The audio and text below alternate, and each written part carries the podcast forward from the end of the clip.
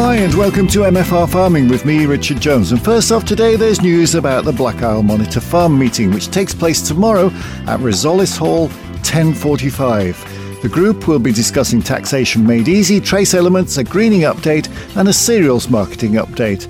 So that's Resolis Hall tomorrow morning for the Black Isle Monitor Farm. And staying with the subject of cereals, a volatile trading market in the Ukraine means that their exports of maize are likely to drop in the 2014 15 season. And this, coupled with a few other forecasts coming in from around the world, means that the grain markets have now bottomed out and things have lifted slightly right across the grain and protein sectors. There'll be no dramatic dramatic changes for a while, though, due to plenty of grain in store worldwide. But as we move on from this year's harvest, the signs are that we are out of the deepest part of the price trough.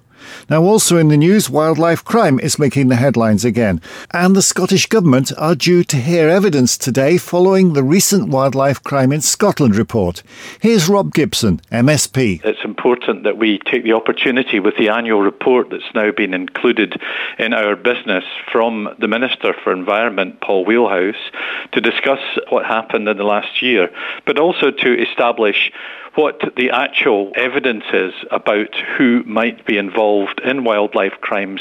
And in the case of raptor poisoning, we need to get to the bottom of how the uh, whole uh, exercise is being carried out by the police so that we can find out um, if there's any likelihood of uh, establishing what happened and who was to blame. The point about this is that uh, we need to establish what the trends of evidence are.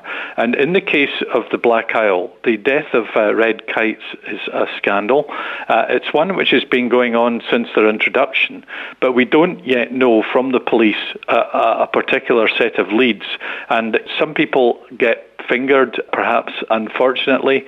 Farmers have uh, claimed that they have been fingered for this and without any shred of evidence as far as we know. That's Rob Gibson, MSP, who will be discussing the Wildlife Crime in Scotland report in Holyrood later today.